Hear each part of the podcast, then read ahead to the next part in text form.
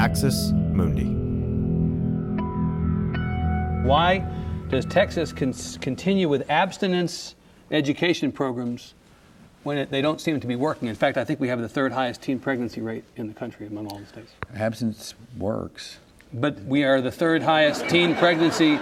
We have the third highest teen pregnancy rate among all states in the country. The questioner's point is, it doesn't seem to be working. Abstinence Well, look, education. It, it, it, it, it works. Uh, maybe it's uh, it's the uh, maybe it's the way it's being taught or the way that it's that it's being uh, uh, applied out there. But the fact of the matter is, uh, it is the best form of uh, to teach our children. Can you give me a And I'm- statistic I'm sorry. suggesting it works? I'm, I'm, I'm just going to tell you from I'm going to tell you from my own personal uh, life, abstinence works. And, and, and the point is, if, if, if, if, if we're not teaching it and if we're not impressing it upon them, then no. But if, if, the, if the point is, you know, we're going to go uh, stand up here and say, listen, y'all go have sex and go have the uh, whatever is going on, and, and we'll, we'll worry with that, and here are the, uh, here's the ways to have safe sex. I, I'm, I'm sorry, you call me old fashioned if you want, but that is not what I'm going to stand up in front of the people of the state of Texas and say that's the way uh, we need to go and forget about abstinence. That's not. all over the country, very courageous young people who say, I'm willing to stake my claim, make a pledge that I will abstain until I'm married. I'm not married yet. I made a claim a long time ago, but I want to recommit myself to say that I will wait until I'm married. So I'm going to do it with them. I'm very proud of y'all.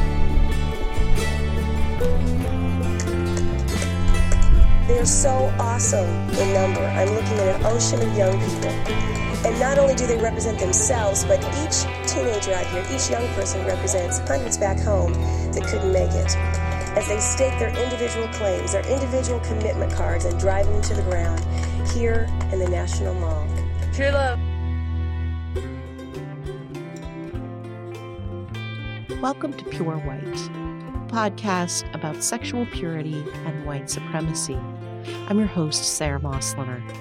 This week, we look into the relationship between evangelical purity culture and the U.S. welfare system. In Chicago, they found a woman who holds the record. She used 80 names, 30 addresses, 15 telephone numbers to collect food stamps, Social Security, veterans benefits for four non existent deceased veterans' husbands, as well as welfare. Her tax free cash income alone has been running $150,000 a year. Governor Ronald Reagan began campaigning for president in the late 1970s, he helped galvanize white anxiety by convincing people that the individual whom he described was a regular feature of the U.S. welfare system. Reagan was not making up this information. He was describing a real woman named Linda Taylor, whom Chicago newspapers had dubbed the welfare queen. Taylor was by all accounts a criminal mastermind.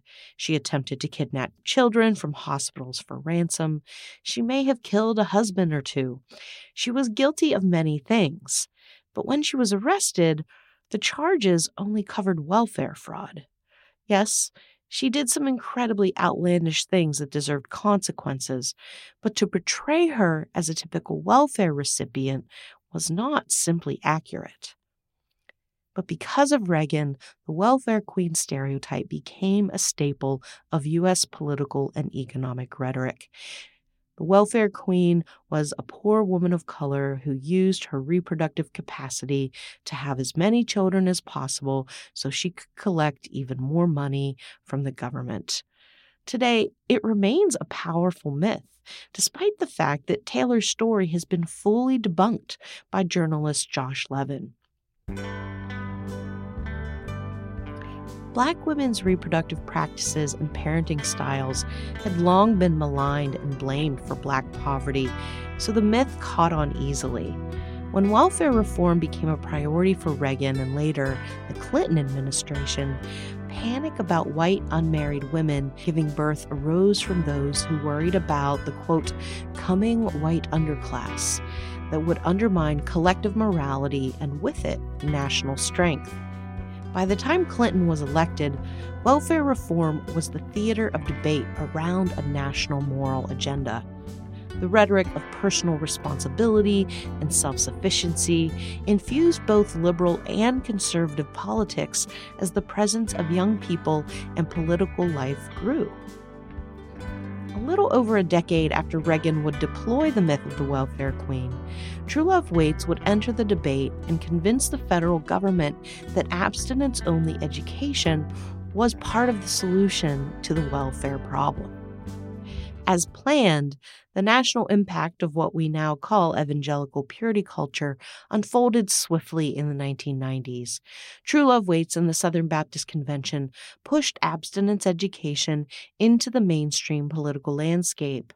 After staking their claims on the National Mall, 150 white ribboned attendees made their way to the White House for a meeting with President Bill Clinton. The president explained to them that personal morality, not government policy, was more appropriately suited for shaping an individual's sexual decision making, but commended the students for their commitment to premarital sexual abstinence. With no time for questions or discussion as the meeting ended, the group felt less than satisfied with their efforts to bring their movement to national prominence.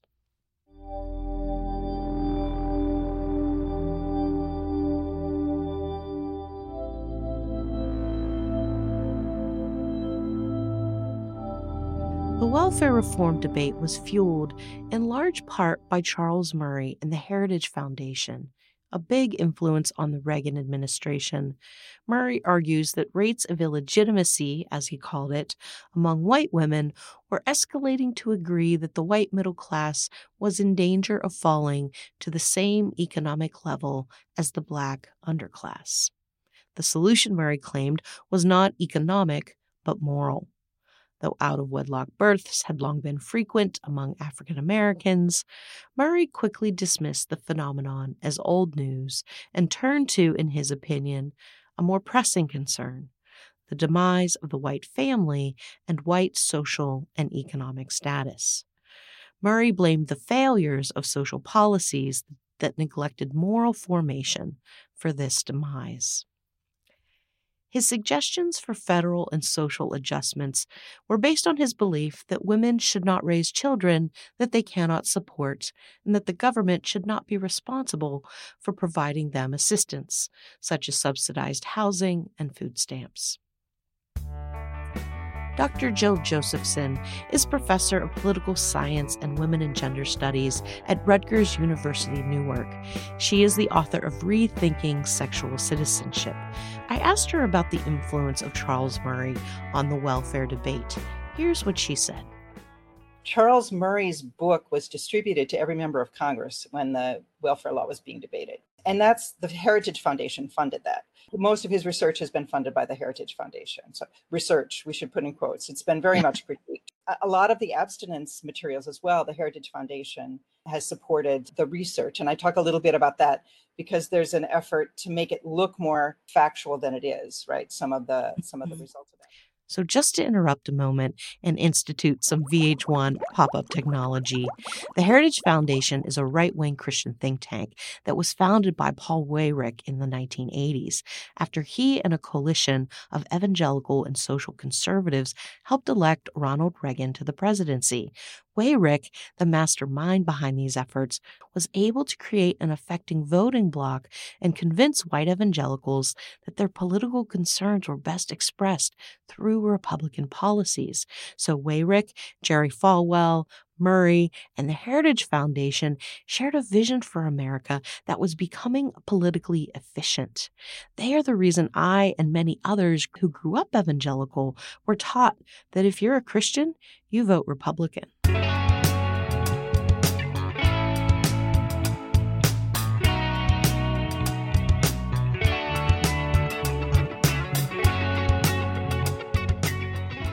The intense national debate around welfare reform would keep the door open for True Love Waits, especially because welfare reform was a topic that could and did unify political and cultural conservatives. In 1996, the Reverend Robert Turner, a support coordinator for True Love Waits, was invited to testify at a Senate Appropriations Committee chaired by Pennsylvania Senator Arlen Specter, at the time still a Republican. He later changed parties. Reverend Turner challenged abstinence efforts that focused primarily on the amelioration of pregnancy rates and sexually transmitted diseases. He claimed that this approach neglected the emotional and moral consequences of premarital sexual activity, the governing values of True Love Waits. Though numerous other groups were represented during the hearings, the particular concerns of Reverend Turner and True Love Waits emerged later that year in the language of a provision added to the much anticipated Welfare Reform Bill. Section 501B of Clinton's signature welfare reform bill provided funding to organizations offering abstinence only education, which was defined according to several stipulations. A has as its exclusive purpose teaching the social, psychological health gains to be realized by abstaining from sexual activity. B teaches abstinence from sexual activity outside marriage as the expected standard for all school age children. C. Teaches that abstinence from sexual activity is the only certain way to avoid out of wedlock pregnancy, sexually transmitted diseases, and other associated health problems. D teaches that a mutually faithful monogamous relationship in the context of marriage is the expected standard of human sexual activity. E teaches that sexual activity outside the context of marriage is likely to have harmful psychological and physical effects. F teaches that bearing children out of wedlock is likely to have harmful consequences for the child, the child's parents, and society. G.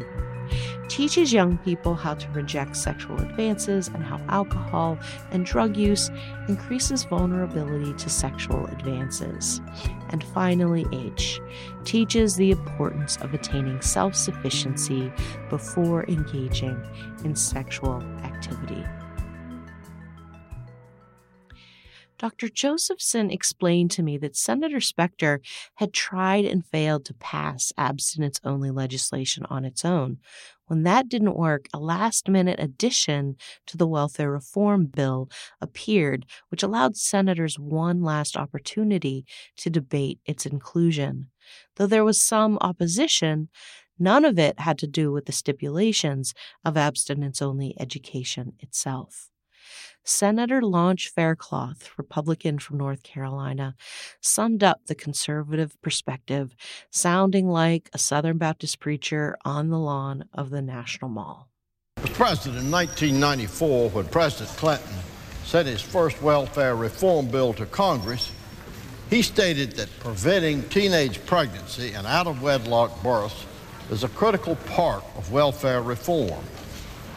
I hope we all can agree with the President on that point and also agree to waive the point of order against the funding for abstinence education programs. Abstinence education programs across the country have shown very promising re results in reducing teenage pregnancies and reducing the teenage pregnancy rate, and it deserves to be expanded with federal assistance.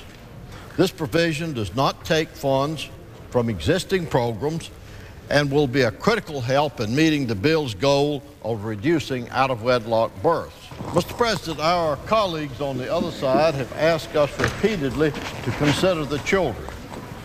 Abstinence education is an effective means to help children avoid the trap of teenage pregnancy. I urge my colleagues to vote to waiver the Budget Act on this provision. No one countered him. No one suggested comprehensive sex education. No one suggested that these stipulations were widely out of step with actual lived experiences of teenagers and promoted religious views of sexuality in the public sphere. Actually, a couple people did bring up separation of church and state, but by the end of the debate, That opposition also dissipated. Here's Dr. Josephson again. It's again, it's a way that uh, conservative groups have been pushing. They always argued that the public health funding that was provided through other legislation was providing comprehensive sex education, which is not the case. Until the Obama administration, there was never federal funding for comprehensive sex education, but there was federal funding for abstinence education under that, that 1980s law and then with the welfare law. By joining the concerns of welfare reform and abstinence only education, the federal government acquiesced to Murray's assumption that single parenting was tantamount to economic decline, an argument he supported with evidence from the black underclass. For Murray, the crisis was not the economic standing of blacks whom he assumed already suffered from economic decline due to the prevalence of single motherhood and not racism, but the risk that whites would soon fall to the same level. Thus, the federal government, unwittingly or not, imported Murray's racist views into public law when it approved a bill that asserted out of wedlock births as a major cause of economic decline. With the federal institution of abstinence only education and unprecedented opportunities for funding, the purity movement was launched onto the national stage at the time that Murray was raising concerns regarding the loss of white economic and social status. By constructing abstinence only education using the language from both Murray and True Love Waits, the U.S. government helped mobilize a faith based abstinence movement on the premise of racialized class anxieties. Dr. Carrie Nickel is a professor of social work at the Massachusetts College of Liberal Arts. She studies why people who are eligible use or do not use federal assistance. I asked her to assess the success of the Clinton welfare reform. You'll hear her use a couple of acronyms I should explain. First, TANF, T A N F, is Temporary Assistance for Needy Families, which was the name of the funding program in the Clinton legislation. It replaced another program, Aid to Families with Dependent Children, which is often referred to as the AFDC. There are many, many claims that this was an incredibly successful program and it's successful in that far fewer people receive benefits from TANF than used to receive benefits from AFDC. The flip side of that is that th- that does not necessarily mean that far fewer people need those benefits or far fewer people are living in poverty. And in many ways, you know, if we talk about what the legislation was designed to do, there's really not mention in there of reducing poverty. The idea of dependency, Dr. Nickel explained, is rooted in cultural assumptions about what a family is and how they function. The legislation, if you look back at the debates that happened in Congress around in the 90s about this welfare reform, the assumptions being made were that people need this assistance because they're not working. Oftentimes, that went along with the assumption that they're not working because they don't want to work or don't feel like they need to work to support their families. This dependency thing where they, why would they bother to work to support their family if they know they can get money from the government to do it for them? Right. So there was that assumption that people are kind of making choices that create their need for this program.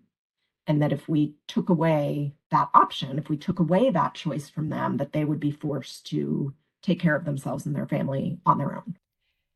According to Reagan, Clinton, Charles Murray, and the Heritage Foundation, a family is a self sufficient unit not in need of resources outside of itself.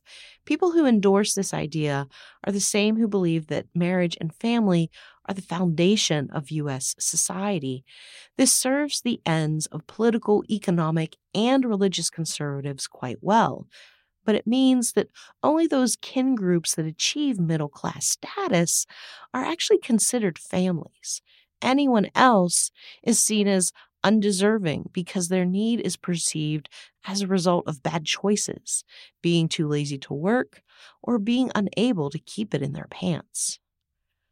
But what really happened was that the population of people receiving benefits began to change. Here's Dr. Nickel again. In the 50s and 60s, in particular, it started to become more women of color. And as that shift happened, the backlash against those benefits and that program increased. So by the time we got to the 1990s, we're saying, wait a minute, the the stereotypical idea of who's getting these benefits is a single black woman with multiple children. That has never been true that the majority of people receiving these benefits fit that category, but that's the idea that society kind of put in all of our minds. Um, and so those were the assumptions in people's minds when they're making these changes. They're saying these are Black women who never got married, they had too many children, they can't support them, they're not working because they're lazy or they don't think they have to work. And so what what we need to do is make it so it's no longer possible for them to just sit around collecting government checks because that you know that was the perception was that these are women who are sitting around letting the government provide for them as if they're living this like luxurious or even like adequate life on the amount of money they were getting from welfare benefits. To sum up the argument that had fully developed by the 1970s, in order for women to be deserving of federal assistance, they had to be married or widowed. Raising children without a male partner constituted a lack of self sufficiency and irresponsibility that didn't deserve to be rewarded with government assistance. So, when pundits and researchers began to see an increase in young white women having children outside of marriage in the 1980s, abstinence only education as a means of curing the welfare dependency problem became a federal priority. The myth of the welfare queen reigned over these debates haunting the white imaginations of our elected officials, Republican and Democrat. This was an entirely bipartisan effort. Today, a lot of people mourn the political division in the United States among its citizens and its elected and non elected officials. In this case, political unity was the result of shared stereotypes about impoverished women being irresponsible and shady, of a singular understanding of what constitutes family, and of the belief that young people need to be taught that sex is harmful outside of marriage. That's not a platform for unity. That's a status quo created by people who believe that white Christian cultural norms are national virtues. This has been Pure White, a podcast about sexual purity and white supremacy. Special thanks to Dr. Carrie Nickel and Dr. Jyl Josephson for generously sharing their expertise for this episode along with funding from the Louisville Foundation and the Luce Project on Religion and Sexual Abuse. This episode received lots of support from the Center for Religion and Democracy at the University of Virginia. Next week is our last episode. We'll be exploring the role of white women in the Capitol insurrection, women who became mascots of white Christian nationalism, and how cultural myths about white women's innocence and vulnerability were deployed in their defense. Pure White is a co production of Axis Mundi and the After Purity Project, created by me, Sara Moslener executive produced by Brad Onishi, editing, audio, and music by Scott Okamoto, and production assistance from Carrie Onishi. See you next time.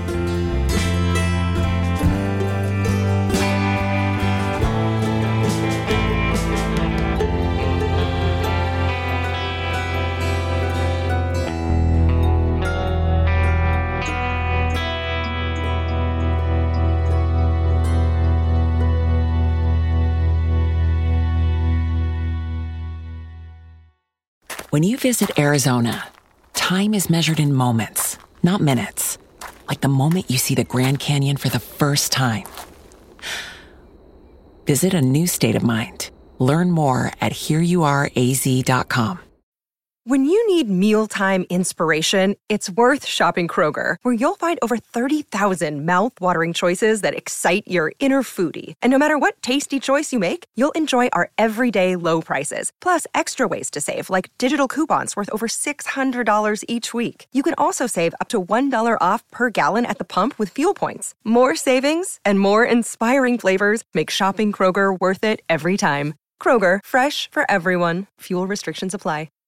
Save big on brunch for mom, all in the Kroger app. Get half gallons of delicious Kroger milk for 129 each, then get flavorful Tyson natural boneless chicken breasts for 249 a pound, all with your card and a digital coupon. Shop these deals at your local Kroger today or tap the screen now to download the Kroger app to save big today. Kroger, fresh for everyone. Prices and product availability subject to change. Restrictions apply. See site for details.